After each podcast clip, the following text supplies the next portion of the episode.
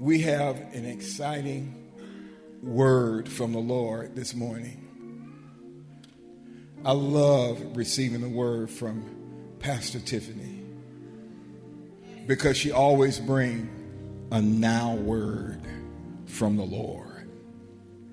And I know it's fresh from the press of heaven. Just like you get a news bulletin I believe God is going to give us a news bulletin from His presence through His vessel today. It will be a word that bless us. It will be a word that change us. It will be a word that challenge us. It will be a word that transform us. I'd like for you to stand and welcome Pastor Tifiny Brown. Come on, welcome her as she comes. Amen.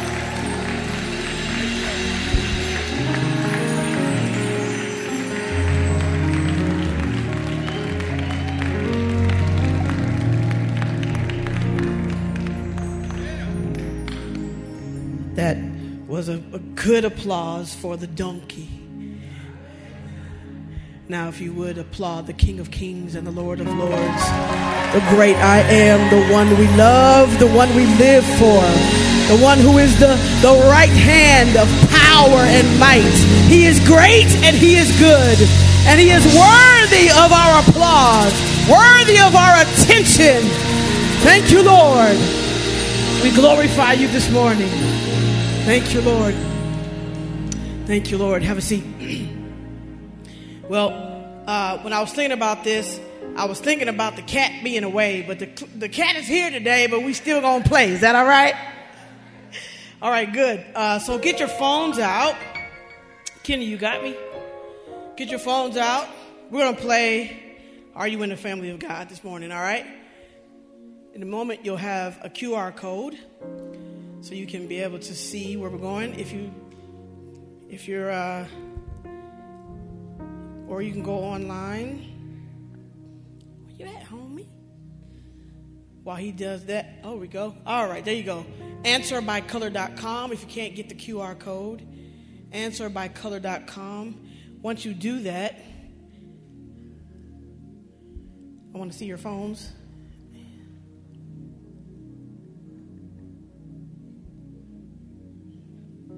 answerbycolor.com. Once you do that, show me your phones. Good stuff. Everybody got it? Come on, don't don't not play. I'm looking at you. Pick up your phone. Play the game, man. Come on. It's fun. You good? All right, good. So um, I have a few, uh, very many actually. It's about 10 questions, and it, it's uh, simple things. Let's see where we are, all right? Kenny, you got me ready? It should be just 10, 10 straight joints. All right?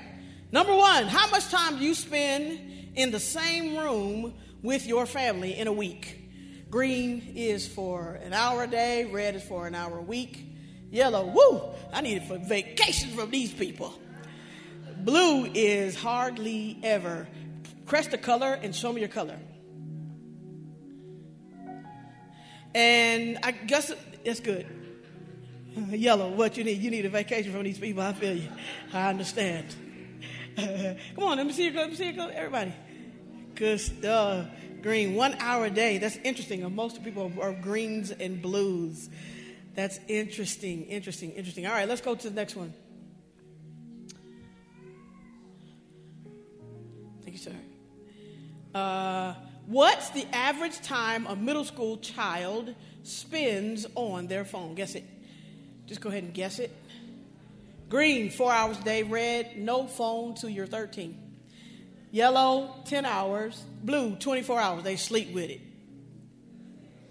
Come on, let me see. Guess, guess, guess. Blue, average time. Huh? In a day, yes.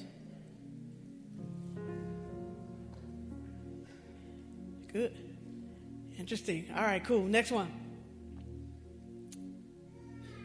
How do you go about conflict resolution in your family? Uh oh. Green, y'all yell it out. Red, you give the silent treatment. Yellow, you talk to another family member about it. Number four, you find an outside mediator.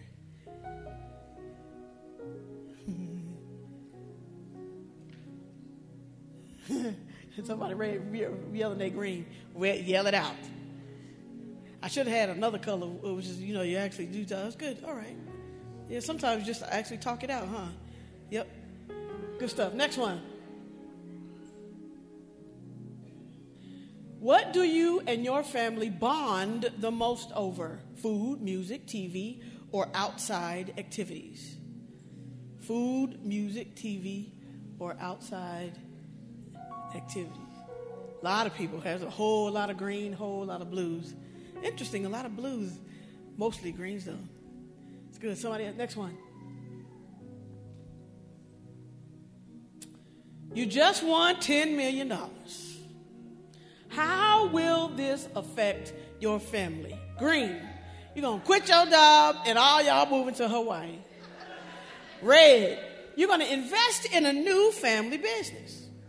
Yellow, you're going to split it evenly. Blue, shh, I'm not telling them nothing. I see a whole lot of blues out there. I see a whole lot of red, blues and reds. It's good. Good, good, good. Next one. What do you and your family argue the most about? Cleaning, cleaning and chores, finances, unmet expectations, or attitudes and behaviors? All of them. Somebody's told me the whole thing. All of them. Yellow, unmet expectations. Into blue, attitudes and behaviors. Interesting. Is there another? Go ahead. All right. How often do your family do family devotions together? Interesting question. Green, all the dawn time. I, have, I know a family who wakes up every morning at 4 o'clock in the morning and they have together, they have family devotions. Uh, red, once a week. Yellow, we text each other a verse or two during the week. Not blue, wait, are we supposed to have family devotions? Come on, don't be shy. Good, good, good. All right, next one. Next one. How does your family handle crisis? Fall apart? Trust God and pray? Go your separate ways and deal with it individually, or do you argue?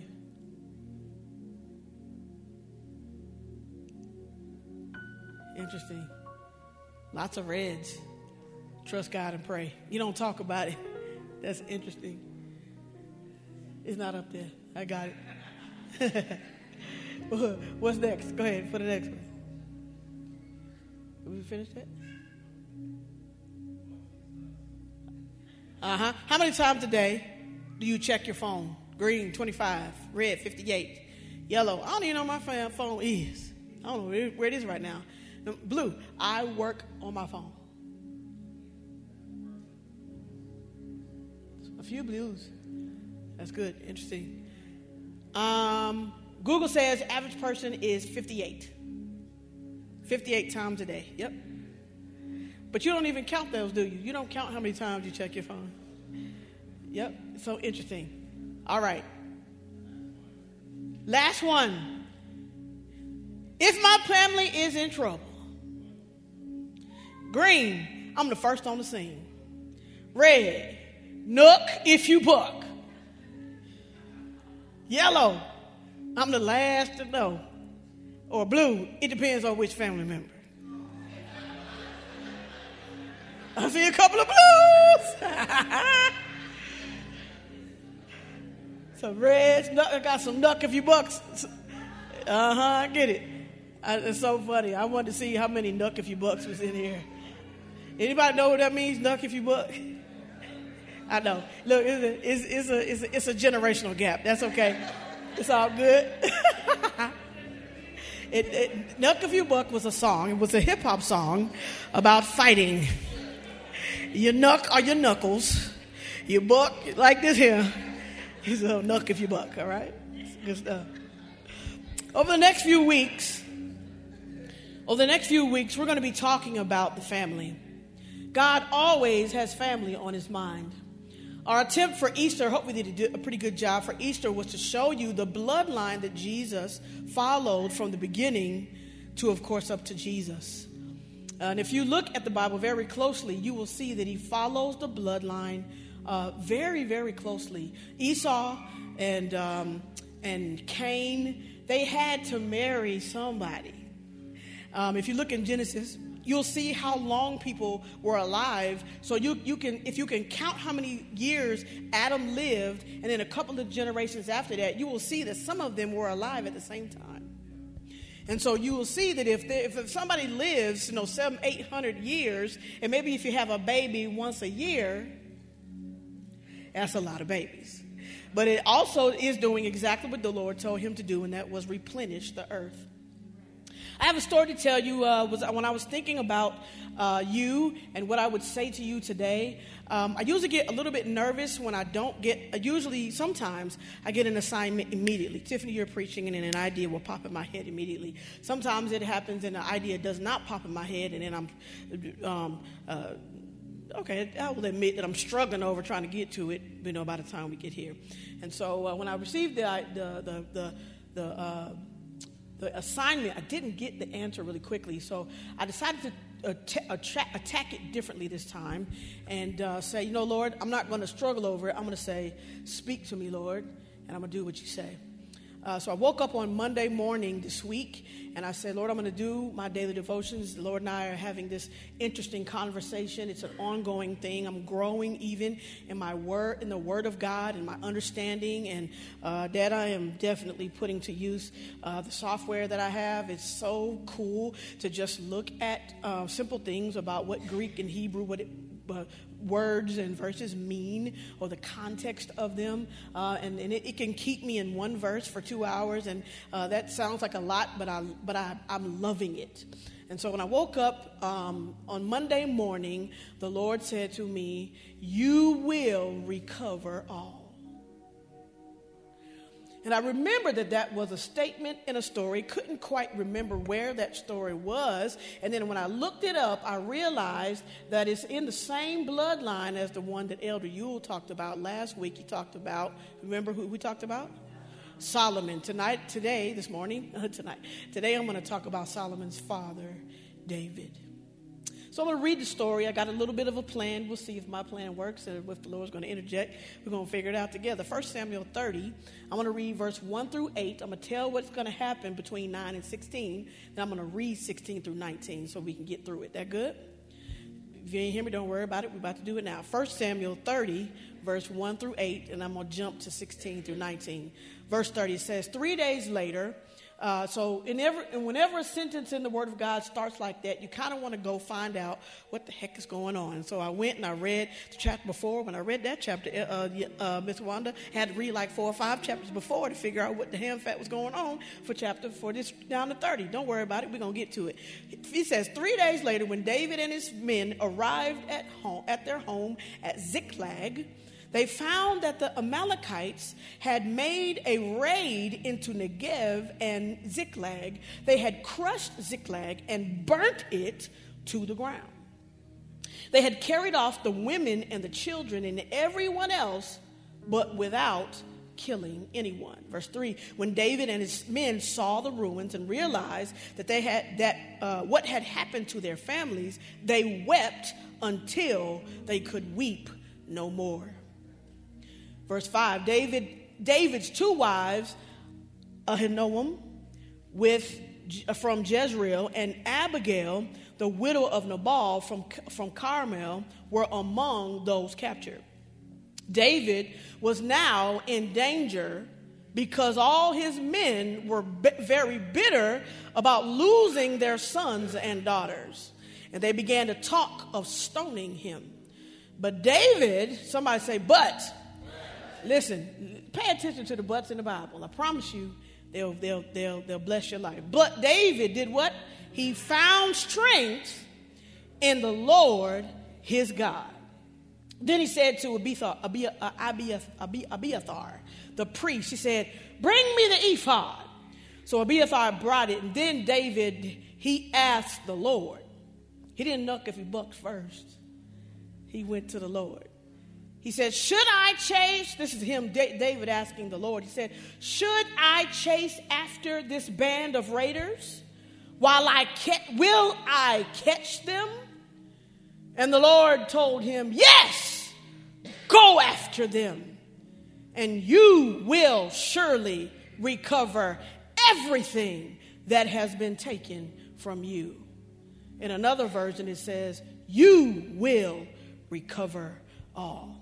Verse 9 through 15, let me tell you what happened. He takes 600 men. He starts marching after those the raiders. Uh, 200 men didn't really, they were got sick. They were like, we ain't gonna be able to do it. So he continued with 400 men. They ran into an Egyptian slave who was sick, had been left behind by the Amalekites because he was sick. And so um, uh, he, he, they came up to him, and, and David said, You know, do you know about these raiders? He, and he said, Yes. I was the slave of the Amalekites. I'm an Egyptian slave of the Amalekites. They left me because I got sick. I haven't eaten uh, for three days. David fed him, give him drink and water, let him gain his strength. And he said, Look, if will you take me to them? And the Egyptian was smart. He said, If you don't kill me, I'll tell you what you need to know. That joker sang like a bird. He was a snitch. He didn't care nothing about them stitches. You understand what I'm saying? And so he said, I'll take you straight to him. So this is what this is where we find find ourselves right here in verse 16. It says, So he led them, David to them. And they found the Amalekites spread out across the fields, eating and drinking and dancing with joy because of the vast amount of plunder they had taken from the Philistines and the land of Judah. David and his men rushed in among them and slaughtered them uh, throughout that the whole night. They kicked tail and took names all night long and into the next day. Isn't that what the bible says until the next evening. So for two days they said uh-huh we got you. None of the amalekites escaped except 400 young men who fled on camels. David got back everything the Amalekites had taken, and he rescued his two wives. Check this out, verse 19. Nothing was missing, small or great, son nor daughter, nor anything else that had been taken. David brought everything back. Feels good, huh? Turn to somebody, look them square in the back of their soul, say, You will recover all. Come on, husbands and wives, I need you to look into your love's face. You will recover all. You will recover all.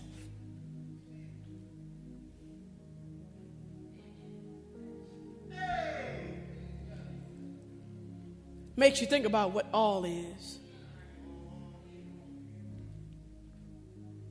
Well, I want you to think about this in, in the context of families this morning. I'm going to go back over just a little bit so that you can see how this kind of works. I love how in verse 4, in verse 4, we see that David, when he came and found, found out that his family was taken, he and the men wept until they could weep no more. I think the Lord is testing our compassion, testing to see what is most important. He wants to know that we are emotionally and mentally connected to what the enemy is after. Because I promise you, if there's one thing that the enemy is after, he is after your family. He is after you because you are a part, a vital part of your family. And when David found that all that all had been taken, he wept until he could weep no more. I love this response because it it, it shows how uh, connected David was to his family. Uh, as many mistakes as David made, he still was very much a family man. Um, he, was, he was probably one who had a lot of challenges. If you think about his life, I can't do all of it justice this morning, but David had an interesting family. Uh, when you think about how Solomon grow, grew up as the baby, having known about his older brothers and how crazy they were, and how one raped the sister, and then the other one killed the one who raped the sister, and you know somebody took the throne from David in the story a little bit. It was crazy. But David still was dedicated to his family from the beginning. I love this response that they wept over their family till they could weep no more. In verse 5, it's careful to mention that David uh, was concerned about his marriage, Jez, but for our sake, his marriage. God help him. That's probably why he had all them troubles. Listen. Good luck, you know, juggling several women. Uh, because we are everything God created us to be. That, and that is a lot. You understand? One is enough. Uh, husbands, can I, uh, can I get an amen that one, and one is enough? Thank you, Lord. David was concerned about his marriages. I think this is one of the things that God is really after, or, or Satan is really after. You know, this whole, even the whole gender issue um, in our culture, it is after, it is really after the family. Uh, because the family begins with, with the father. And out of his love for his wife comes a family. And God is specific about even who that is. If you consider that God, um, don't worry, uh, he, he, did get, he did bless Ishmael. God blessed Ishmael. If you look at it, you'll find out that Ishmael had 12 sons too. All right? That's, let me sweep that, say that. But when God told Abraham to go and sacrifice Isaac, he called him his only son. And the only thing in this moment that I want you to get from that is God had a particular DNA in mind. And so he has a particular DNA in mind when he's coming and thinking about you. He put it together in a specific way. And the Lord, the Lord wants us to protect our marriages. I can't stay there for too long. I got a little bit to do. Uh, but we, right here, we see that David was concentrated, he was worried about his wives. I wonder what needs to happen between husbands and wives and their connectedness to one another. Are we just in the routine of how all that we have to do, or are we sensitive to what's going on and how the enemy may be after our marriages? I love how Elder Yule talked about uh, Solomon last week when he was talking about how Solomon had a thousand wives and how his the, the women in Solomon's life uh, helped uh, aided in him straying away from doing God's purpose. And I love how Elder Ewell brought out that it's important that when you're deciding who you're going to marry,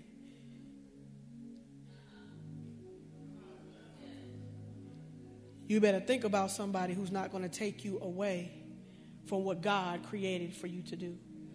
It's not just about you living out your best romantic life. It's not just about the experience and the wonder that it is to be in a relationship and to be loved by a man or loved by a woman. It's about what God has determined as a result of that relationship. And so that premarital process is very important. If there's more, if there's any warfare over marriages, it was because of the seeds that were sown in the premarital process. My father has said it many times that divorce is sown in the premarital process. And so you better be careful about how you spend your time when you are alone. Because it's not just about you expressing that, that natural part of what you want, that desire that you have. It's about what God requires out of the purpose of your life. I want to, I want to um, uncover the elephant in the room. Fix your life. Turn to somebody, especially if they're single. Just pick, point at them and say, fix your life right now. Might be tough. All right, fix your life. All right? Fix your life. Are you listening? Fix it. Fix it now. All right? You listening?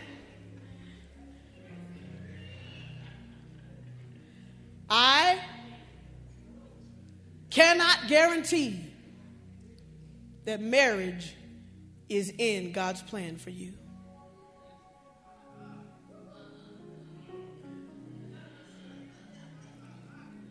Now, however you receive that, if you receive that with a big shield, you just put a good condom all over your head right now. You just did it. I know you saw, I saw you do it. You put the condom over your head. You said, I, I, I reject that.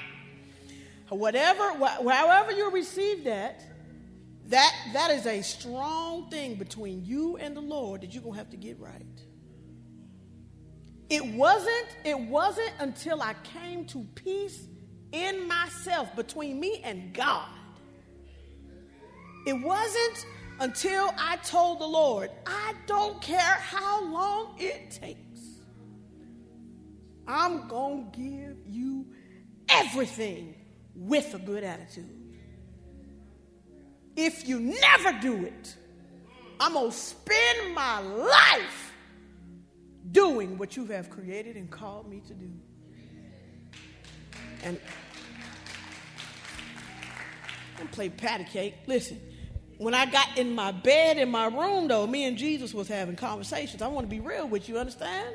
It wasn't easy, didn't feel that good, but thank God your obedience shouldn't have anything to do with your emotions. I wasn't going to go here today, but I, I, think, I think I just want to step in here just a little bit. I'm talking about the precious uh, plan that God put together for your life to be and do.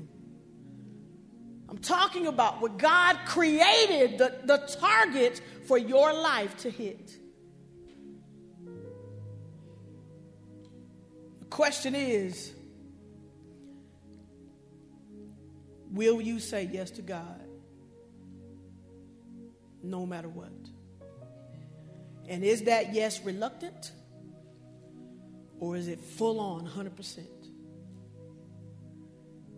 Some of us really need to be like the Lord Jesus, who said, Lord, I don't want to. Is there any other way? Jesus, can it please, Lord?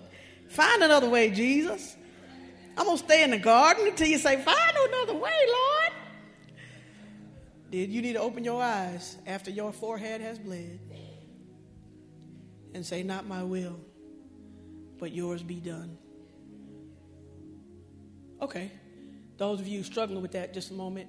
Single, want to be married, really kind of not okay with being single. Stand real quick. I'm gonna stand real quick if you have the courage. If you have the courage, I get it. It's a thing to be put on put on blast, but I'm putting you on blast. If it's, if it's a thing, you ain't all right with it. You want to be married, but uh, you are not all right with this single thing, and you it's, it's it's, it's it's driving you up the wall and back down the other side. I understand. I'm one of the ones I used to be. I get it. If that's if, if that's you this morning, it's okay. Listen, you can't get no help if you don't say help. You understand? it's, it's what it is, huh? What you say? Oh, so so uh, that's that's what it is. That's good. All right. So I'm gonna I'm gonna pray for you really quick. That, is that all right? All right. Put your hands in the air. The reason why you put your hands in the air is because that's what they tell you when you're being arrested. Yeah. Huh? Put your hand in the air. Hands up. Like like God is arresting you. Like God is arresting that that anxiety allow God to arrest that, that ticking of that darn clock in your ears. I know about it. Allow God to arrest those moments when you're alone by yourself at home.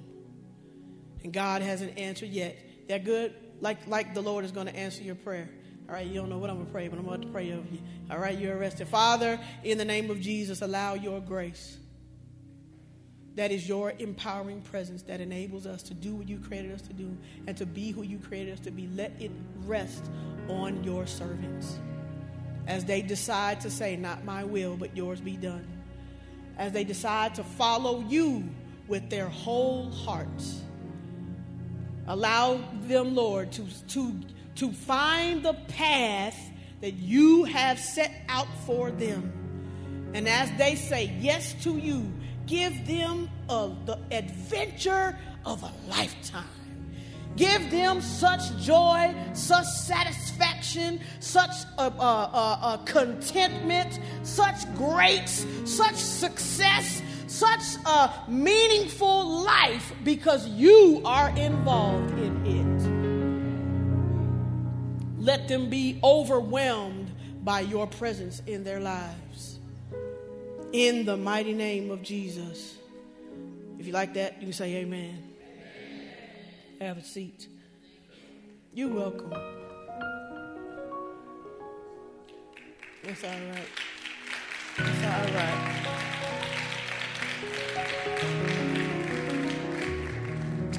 Um, in verse 6, David was now in great danger because all the men were bitter and losing their sons and daughters, and they began to talk about stoning him. It says, But David found strength in the Lord. David was the father in this situation, and he found himself in a very serious situation. Fathers, I love this because I think you need to see this in light of your family. Are you in a serious situation? Is it bitter? Is it angry? Is it dire? Is it an emergency, Uncle Lee? that, that God talked to you about your family. It says, But David strengthened himself in the Lord. Here's my question What are you doing? Are you just crying about it? Because he did cry until they couldn't cry no more. But then he strengthened himself in the Lord.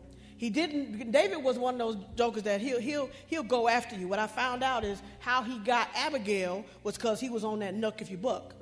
He had heard of, uh, how Abigail's ex-husband dealt with him. He was he was getting ready to kill him, but Abigail stepped in and she made some things happen. And she was like, "Wait a minute."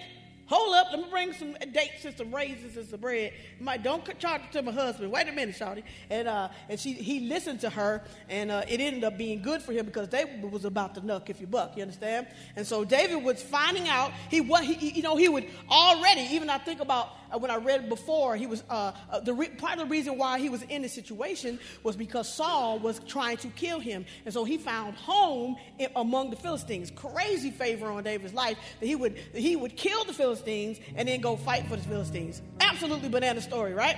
And so while he's there, he's getting ready. What happened was that the three days later situation was he was getting ready to go fight with the Philistines. And the other Philistine uh, uh, uh, generals was like, oh no. Oh no, we ain't gonna be able to do it. You can tell him go somewhere. And when he went somewhere, he went home and he found out that this was this is what was happening. All right, and so um, so David was all about the war. If you if you want, you know, you, had, you know you had you had them people. You know how you need those people who are always going to be on your side. Like no matter what it is, it could be something that you're gonna fight that's stupid. But if you got your homegirl, and if you just say just one thing, they'd be like, say something, say something. You know, you, you know, you know, David was that guy. But in this situation, he did something different. He called the priest and he said, Bring me the ephod. He slowed himself down just a moment and he consulted the Lord. The ephod was uh, what they put on themselves. Back then, Jesus hadn't come yet, so they had to be dressed a particular way to, uh, to approach the Lord. And so he pulled, called the ephod and he, he consulted the Lord. I love this. That he didn't just unwisely do what he wanted to do, but he consulted the Lord, the Lord first. then, verse 8 the Lord gave him the go, go ahead. He said, You will recover all. When I started looking back at this, and I'm almost done, God have mercy. uh, when I started looking back at who the Amalekites were, I found some very interesting things there. Um, and so these are the things that I found, and I think maybe we can arouse your, uh, your righteous indignation for how God is trying to kill our families. Uh, Amalek was Esau's grandson. So it goes way back there. You know who Esau is? Esau was Jacob's twin brother, right? He was he was uh, Isaac's twin uh, son. Checking with me. So these jokers was really cousins. That's a whole nother story. Check with me. We saw we see the Amalekites come up again when Moses he's freeing the people from from Egypt, right? And on their way, you remember the battle if you don't remember, that's all right. Go find it on yourself. I think it's in Exodus 17. Uh, and uh, Moses is, is finding out that the Amalekites, let me tell you what the Amalekites are doing. They, there's a, millions of people, hundreds of thousands of people that are going from Egypt to the promised land. And so, what the Amalekites were doing, they were picking off the slow and the weak. If you were trekking a little bit too slow, you weren't with the pack. You weren't, you weren't with the family. You weren't, you were a straggler, hesitant, slow to go the direction that God had told him. You can't say you ain't know which way to go because it's a big old fire in the sky at night and a cloud in the daytime. So you can't say you don't know where you're going. You just had decided to go slow. It's like one of your children who you know is in trouble. You say, Come here. And now when you say, Come here, they were zoom, zoom, running. Kid, they say, Come. And the kid goes like this.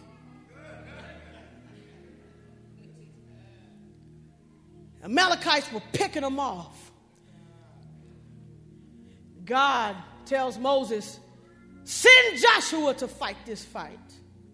Send the next generation to fight this fight. I, the Lord said, Moses, stand here on this rock and hold your hands up. But as long as you got your hands up, we're going to win. The Amalekites were the ones in that battle. Check with me one more time. A little bit further. Who's next? Oh, before we go there, Exodus 17, 14 through 15. This is what, what God told Moses. Then the Lord said to Moses, Write this in a book as a memorial and recite it to Joshua. Some of the challenges with your children is because you have not told them what God will do what he's capable of, the stories. I, man, if I heard the story of Gideon one time, I done heard it 1,500 times. Because my daddy, for I don't know what it was, it was just a story that was in his heart. And for some reason, for like a whole month or so, we all we heard, and maybe he was just telling a part of it at the time, but I don't know why I remember that story, Daddy. That you did this doggone story of Gideon. I promise you I have heard it so many different times.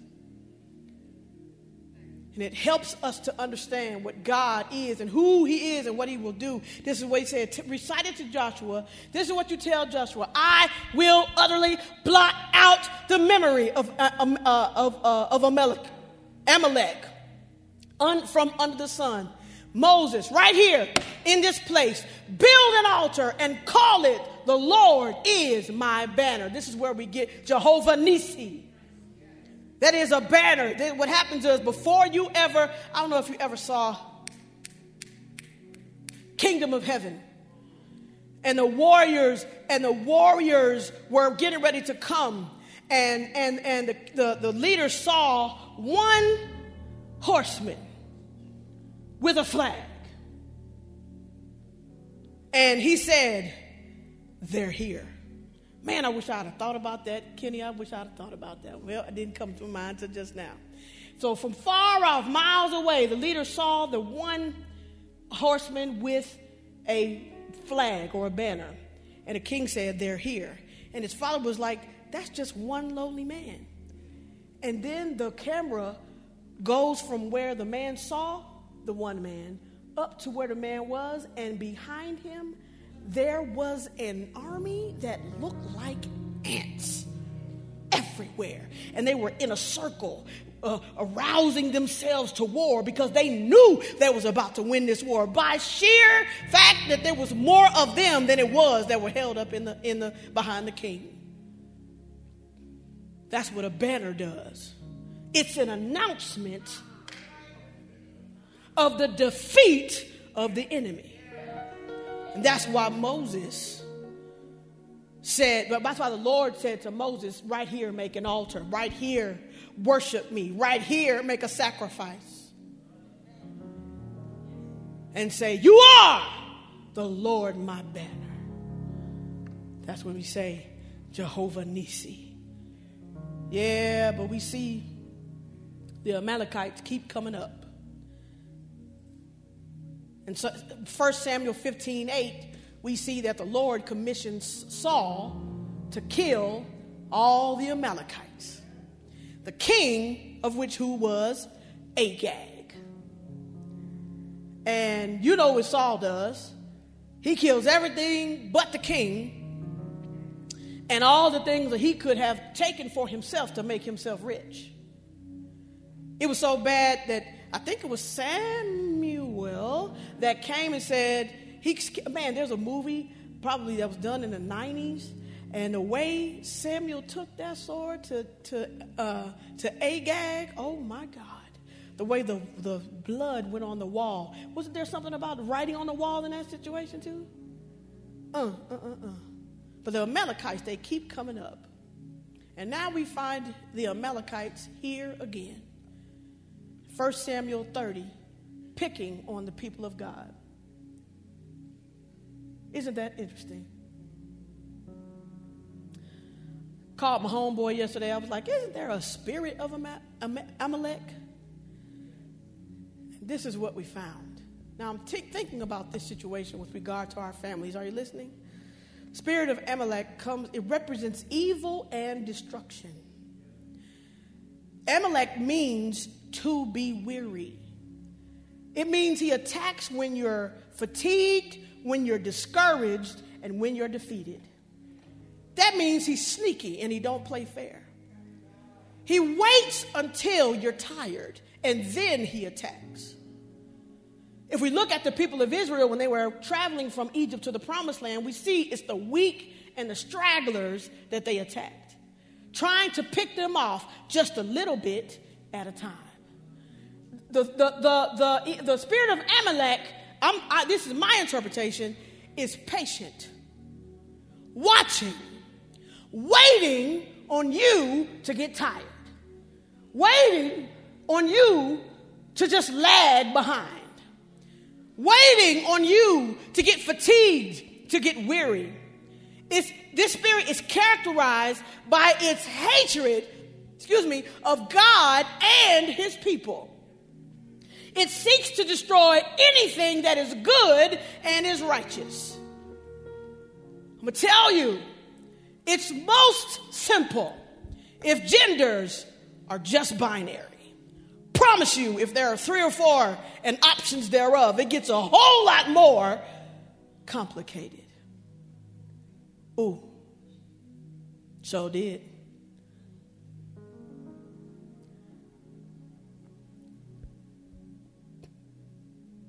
In our culture, the enemy is not just using the secular thought to fight us. He's using our unwise interpretations of His Word. He's using the spineless, wait, I have words in my mouth that I, it's not wise for me to say. The, the wimpy, punk, ness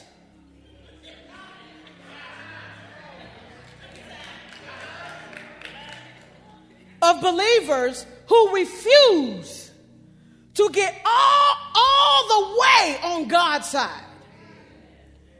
We, we are we, we are we don't want to piss nobody off. And what Amalek will get us to do is, and what it'll do is, is, is, is trying to get you to have a hernia because you're straddling the fence. He wants us to, to, to camouflage what is good and what is bad. Amalek is after the truth. Because if the truth exists, then God exists. A, a, track I can't go down right now. I promise you I will. I promise you I'll do something on a different place. And we'll talk about how if truth exists, then God exists, period. And truth changes everything. What Amalek wants you to do is to believe that there's a difference. Ah, Jesus, He wants you to believe that, that, that your truth is what is right and not the truth. Who is right? Do you see that? Amalek rejoices in chaos and suffering. You know that, that feeling when the argument is over, or it's not over, oh, it's over, but it's not resolved. You know that? That feeling that that is? And all you need is one person to be like, I, I, I must admit, I must admit that my husband is so dope at that. His, his love for peace is bigger than my ability to be right. You ain't hear me? If you're a wife. Uh huh. You understand what I'm saying? His love for us being unified is bigger. not saying that he's right or I'm wrong. I'm not saying that, but I'm saying it, his, his conviction about who we are together is bigger than me holding on to what I was right about.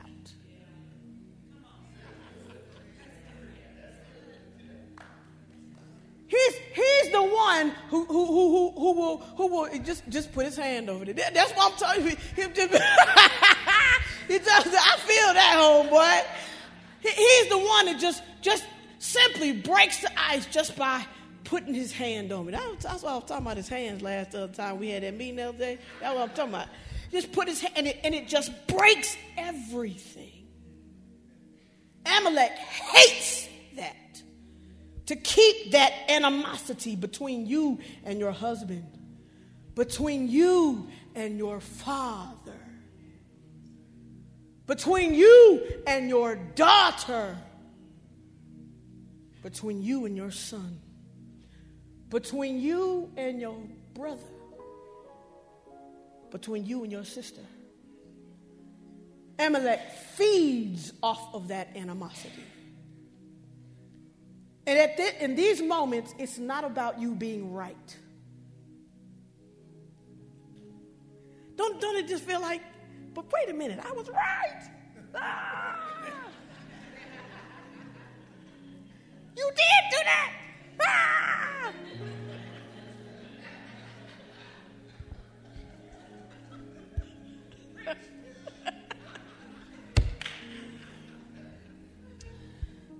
Couple of things that I notice right before we go into this last part. Everything, every time we see Amalek, he is strategically, st- strategically instrumental in a few things. Every time we see him, number one, he's keeping God's people from their promise, from his promises. Every time we see Amalek, he's strategically, and it's not, it's not just about them getting it was about they were they were headed to the promised land. And Amalek was after them. The next thing I see about Amalek every time I see him is that he pops up generationally. From Abraham all the way. Since you came so close, you got to kiss me. I can't be too close. Thank you so much. Very good. Sorry, sorry, sorry. Every time you, every time, every time Amalek pops his head up, it's, it's in another generation. I love it. I love that you would see it this way. Because here's the question Where is Amalek, Amalek in your family? Where is he popping his head up today? Amalek another one I see is that he's sneaky and he don't play fair. And the last thing I see is Amalek always preys on the weak. He preys on those who, on those of us who are, who, not, who are not as strong. Deuteronomy 25, 17, God talks to uh, his people about the um, Amalekites. Deuteronomy 25, 17 through, 17 through 19. This is what God is saying to them. He says, Never forget what the Amalekites did to you as you came from Egypt. I think this is a very key thing. You have got to stop hiding your weaknesses from your children because the enemy is coming for the third and fourth and fifth generation. You can't stop the visitation, but you can prepare them for the, for the visitation.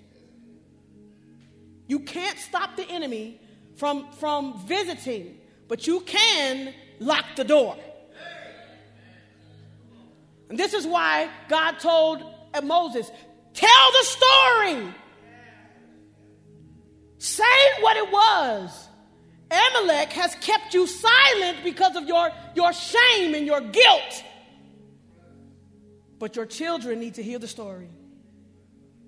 They need to know what God has freed you from. Or is it that you still need to be freed? We'll deal with that in just a moment verse 18. It says, They attacked you when you were exhausted and weary, and they struck you down when you, had a, when you were behind, straggling behind. That's what the uh, uh, New Living, uh, t- uh, uh, t- uh, the New, Living Translation says. You were straggling behind. I, my mama used to talk about stragglers so bad, and I agree. Listen, if you're going to follow, follow close. We know when we, when we consistently see you in the front, I'm going to go on up in there. And the next couple weeks, you halfway back. And then you switch sides so nobody don't see you because that's on your side with you. And as soon as service, service is over, you be dip, dip ready. Soon as service is over, you gone. Pew, where's? And then a little bit later, we see you way down in the back. And you know Uncle Herb told you sit your butt in the, up here. You in them chairs, blocking the way, you're going to move it out the way because you're going to sit back in the back yourself. Next couple weeks, we don't see you just one week gone, and then after month, you there. Three months later, it's two weeks. Oh, I had to work. Boy, you lying. you lying. you telling a lie. You is a straggler.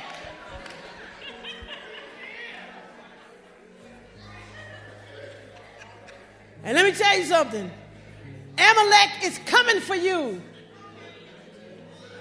Amalek is coming for you. Turn somebody with some conviction in your house. Say, follow close. I'm sorry. I don't know what it is, but there is a difference. Even in worship, if you're up here, it, it feels different than you're, when you're back there. Y'all wait on Christopher to tell y'all come to the front. I'm one of the ones. Let me let me admit, I'm one of the ones. Now listen, I don't tell my tell my weaknesses until they are strengths. Cause you, because where you see me every week these last few weeks, right next to my darn husband who leads the way in worship every week.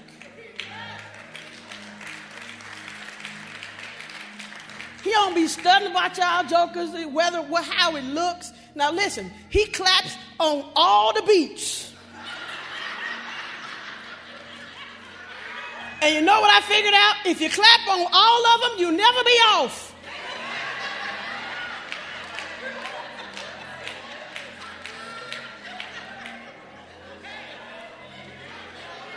Hey, he is mine. You understand? Proud to stand right next to him because he don't give a rip about y'all. He ain't gonna be no straggler. Turn somebody who's single who want to be married, point to him and say, Don't marry no straggler.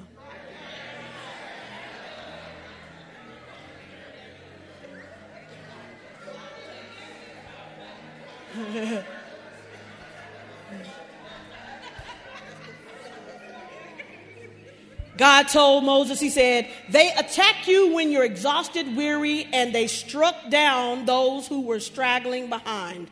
They had no fear of God. I'll tell you what the fear of God is it's to love what God loves and to hate what God hates. But we are living in a generation who hates what God loves and loves what God hates. Verse 19, therefore, when the Lord, check this out, therefore, listen, every time you see the word therefore, you need to go see what it's there for. It's English. Therefore, when when the Lord your God has given you rest from all your enemies, in the land he is giving you as a special possession. I believe that God is getting ready to give you the possession, special possession in the land that he promised you. I understand some of y'all might be feeling that, some of y'all might be, but might be not. But I promise you it's because Amalek is knocking at the door. And if you're a straggler, you better follow close. Everybody that came up to the altar was a brilliant word that Elder Yule gave last week, and I was looking at the altar. So glad the Lord brought conviction. More importantly, that you responded to the Lord. Now we need to see you at 8:15 on Sunday morning. If you're not going to be no straggler, that's where that's where we get it done. We are just like Jesus, who preached the stories to the multitudes. Oh, but in the back room, we explain the stories. You understand? God is getting ready to take us into the promised land. We're on the cusp of it. Just like he told Joshua, we ain't been this way before. We ain't been this way before. Oh, but we going.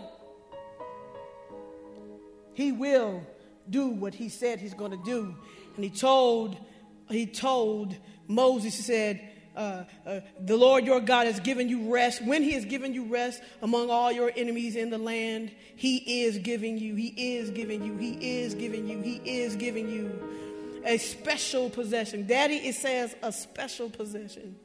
It ain't no regular possession. It ain't no, it ain't no regular inheritance.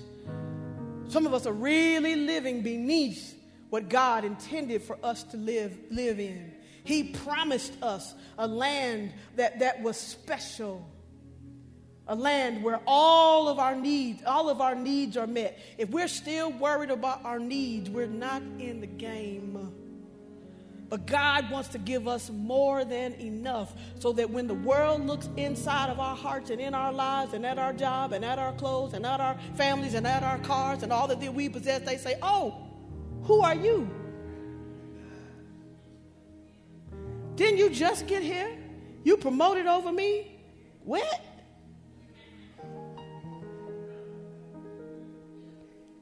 He said, You must destroy the Amalekites, and erase their memory from under heaven. And then he says, Never forget this so many things within the family that we could deal with. We're going to deal with some of them, hopefully, as many as you have on your heart in these next few weeks. But three of them I'd like to deal with today. Is that all right? Is that okay? Because I'm done. All right? Jesus. All right. Number one identity. The family begins with who you are. And the enemy is after your identity. If you identify as your name, that is weak in the face of the enemy. I'm sorry. If you identify as your ethnic group, it is weak in the face of the enemy. In fact, if you identify as America wants you to, as, a, as, as, as whatever uh, uh, ethnic group you hold yourself to, I promise you it is a lie that the enemy is trying to sell you. And I promise you, you start off at the bottom of the totem pole if you identify as your race first. Here's the problem we don't have a skin problem, we have a sin problem. If you can get in touch with who you are, who God says you are, who you belong to, what He's created for you to accomplish, oh, you become very dangerous. And Amalek can't get you. Number two, marriages. It is the solution to many uh, societal ills. It, it fixes the problem. Godly biblical marriage, let me be clear. Godly biblical marriage fixes many societal ills. Everything changes when a husband and a wife refuses to do things the way this culture wants us to. When they allow divorces to be uh, granted at ir- irreconcilable differences, we lost our, the next generation right there. Somebody said the reason why divorces are declining is because less people are getting married. Three, what the enemy is after is the next generation. He is after the next generation. Because if, it, if he can confuse them as to who they are and their identity, then what's to happen when you aren't there? The brilliance of God calling children arrows is they must go where the sender will not be able to go. And our ability our commitment to God to raise arrows that will hit the target for which they were created is more important today than it ever has been. And it's important. So what I'm going to do is I'm going to I'm going to we're going to pray. And uh, I'm actually going to get some help. Is that okay? Um, and so I, I, I, didn't get a chance to talk to you, so forgive me. A couple of you I did, not some of you I did. All right? All right. Just say, okay. All right. Um, Lionel, if you will, help me. Elder Yule, if you will, help me. Uh, Chris and Toya, if you will, please help me. So, those of us who Amalek has been after us, be it marriage, sorry, be it personally in our identity, uh, which is the one, Elder Yule, that I'm asking you uh, to pray about and rebuking the spirit of Amalek that has caused us to be confused, that is after our identity. It's not just about gender. That's, that's not all identity is, right? It's about who God says we are. And when I, when I talked about identity, I was thinking about individuals who aren't quite married yet. So I'm talking to everybody. You understand? And so I think it's important, all right? The next one is about our marriages. Super important, sir if you will do that. And then um, the last thing, uh, turn the hearts of the fathers back to the children first, and then the hearts of the children back to their fathers. That good? yes, that's what you that's what you you you praying for. All right. Children to turn their hearts back. Yep. So together, y'all gonna do the switch in the, in the back part. Got we good? Man, she speaks, she speak, she speak Tifiny. That's so awesome. I love it. All right. Those of you who need to do what the Lord said, and that is wipe Amalek, Amalek out from under the face of the heavens. That's what he told Moses. He didn't say that he would do it, he said that we had to do it. And one of the ways that we do that is through prayer and through worship and through our belief about who God is. Is that all right? And so we're getting ready to pray.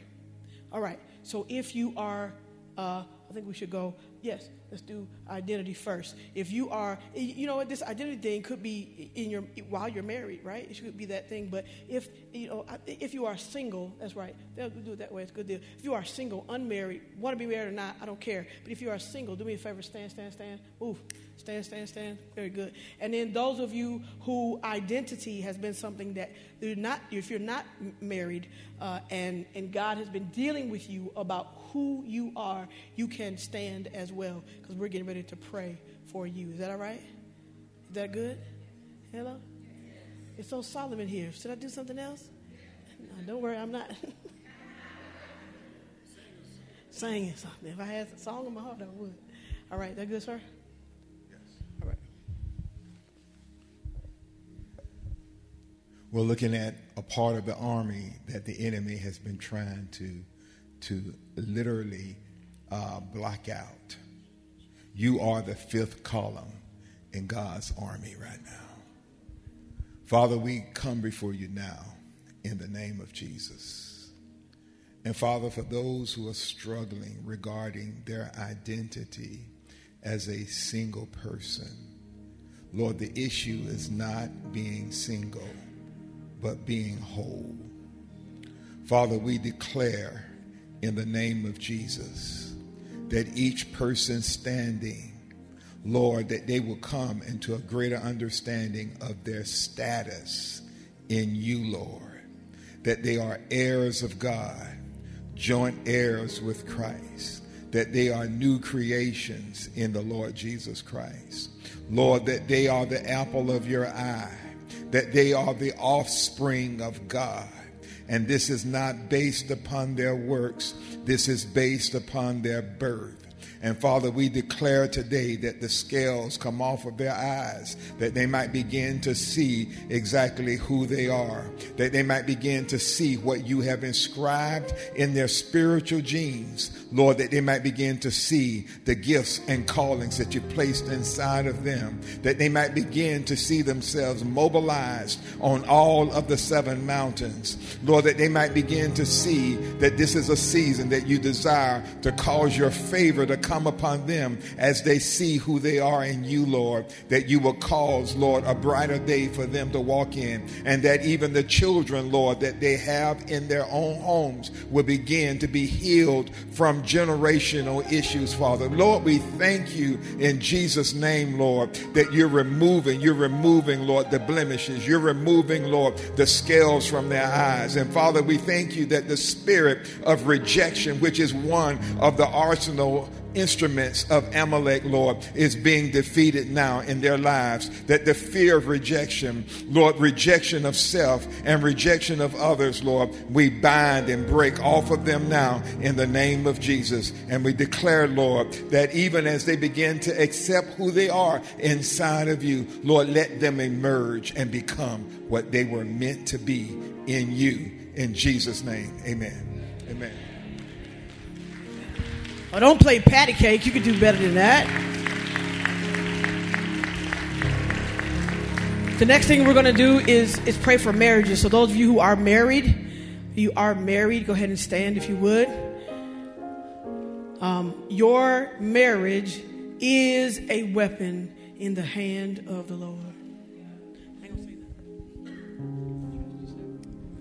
Lord, we, just, we thank you today, Father, for this message that you're giving to us. God, we're grateful that you are revealing to us your ways. Lord, I pray for marriages today. Lord, I thank you, Father, for any hindrances, oh Father, that have been between us that stop us from seeing who we are to your kingdom. Lord, I thank you, Father, for communication lines being open between marriages, even now as we pray. And Lord, that the, the things that have kept us, oh Father, from coming into agreement and from being who we are called to be for our families and for our communities, Lord, that you would reveal to us even today.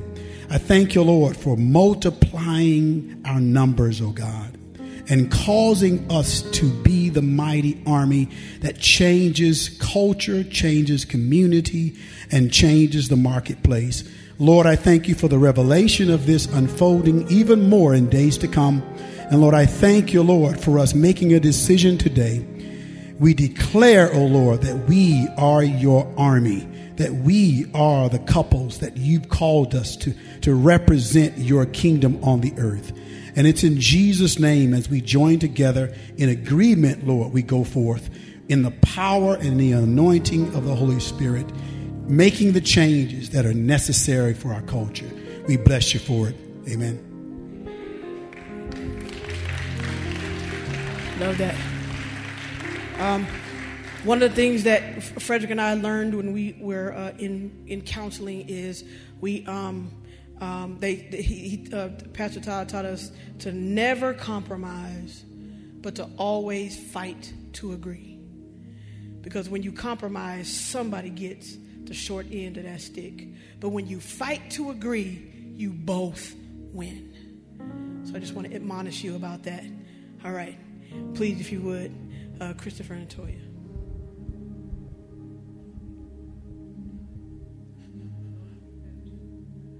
Those of you who have children, can you please stand?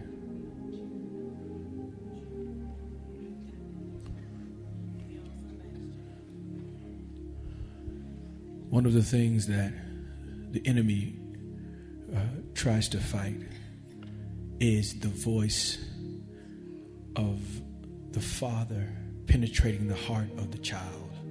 That's where identity is established. That's where um, the sensitivity to God's voice is learned through the heart of the father.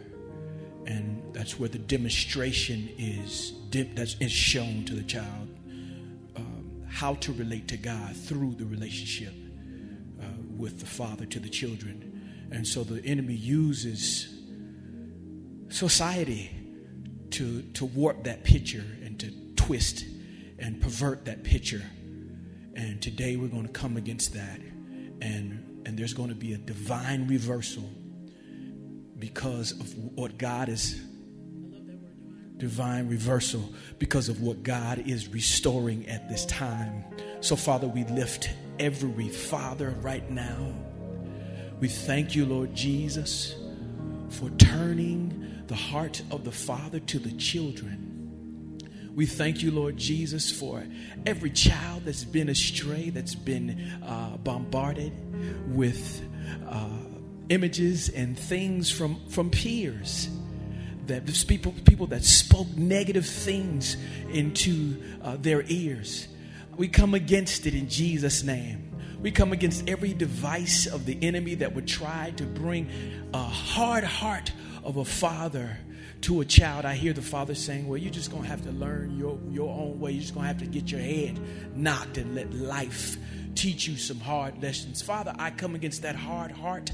I thank you, Lord God, for reversing a heart of, of, of, hardness into a heart of stone. Father, thank you for your love that never fails that would be restored in the heart of the Father.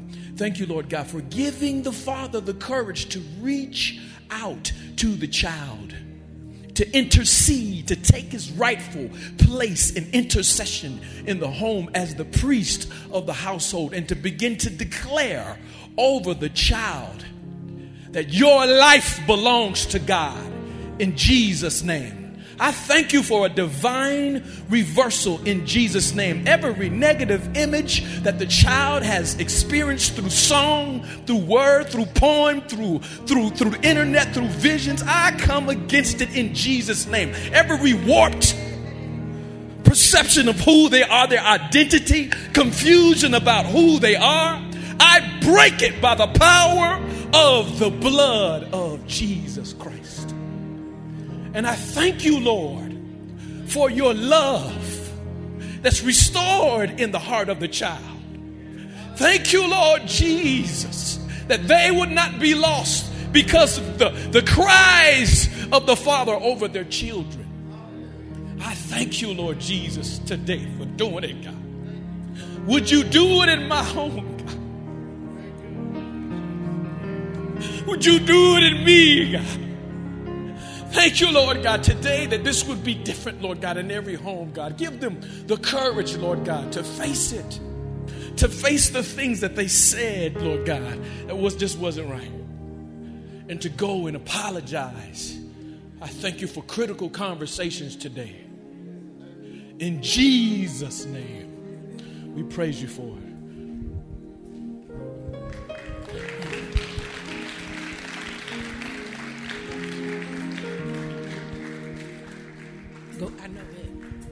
Um, everybody in here is a child.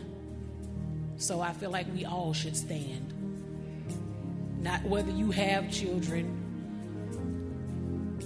but that you somebody, baby. You somebody's child. And I imagine that the first thing that came to my mind when you said what I had to pray for was I can remember my dad was not physically present in my life for a little while because he was in prison. But even with all the mistakes that I had heard that he made, when I went to visit my daddy in prison, I was when that, my daddy came around that corner, I took off, and I jumped into his arms. It didn't matter what he had done before. It didn't matter how he had cursed my sisters or my mama or any of those things. And just like Chris said, but my daddy had to get his heart right. And in return, we have, as children, to get our hearts back right. So, God, I lift up your children to you right now. Lord, we thank you that disappointment is not our portion. Oh, God, we thank you that we don't have to rest in rejection, but God, that we can be resurrected, oh God, in your peace and your joy. Lord, help our hearts to be moldable. Lord, remove all the residue of hurt and disappointment and harm that we have spoken over ourselves, over our parents, oh God, the things that have been spoken over us. God, we release those things today. Give us the freedom that you said we would find in you and you alone. Lord, I thank you that our hearts would turn back, oh God, that they would turn away from the anger and the pride and the things that we've been holding on to, and that we would see our fathers, oh God, as who you created them to be. Give us your eyes, oh God. Give us your spirit, oh God, that we would release them and give them full power to speak over us, oh God. We receive the words from our Father, oh God.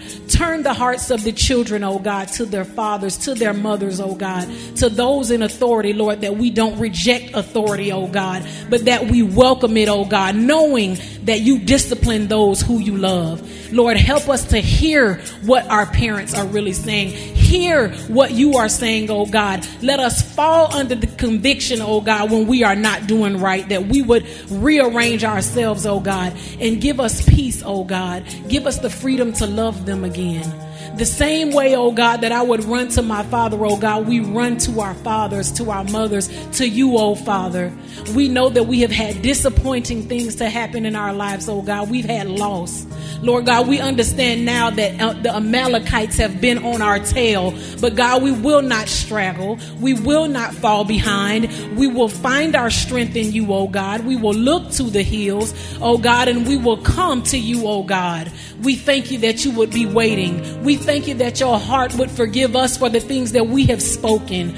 We have spoken some things. We have thought some things. We have vowed some things, oh God, and we curse them all to the pits of hell if they have been against your word. God, I lift you up, knowing, oh God, that you can do it if we allow ourselves to be arrested in your presence.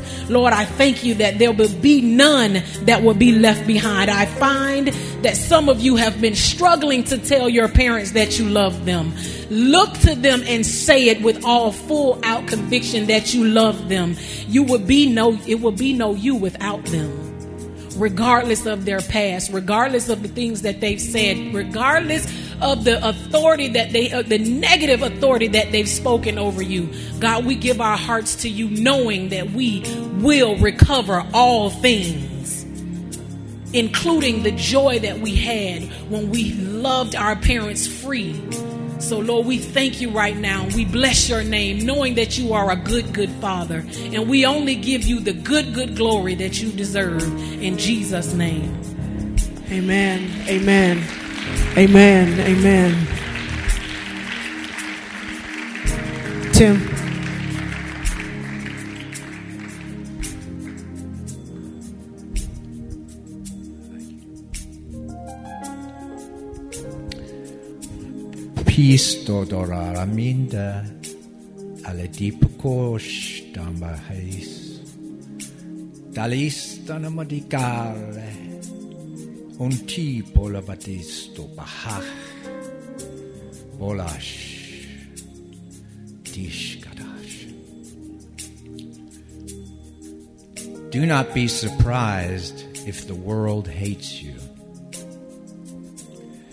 Do not be surprised if those in your own family hate you. For I came to set a father against his brother, and a daughter against her mother. Yet it must not, yet it need not remain this way, says the Lord. For I have placed you in this family. You may go and pray for them. I will open opportunities for you to speak to them. And I will surely bring about the defeat of Amalek and all your enemies, says the Lord.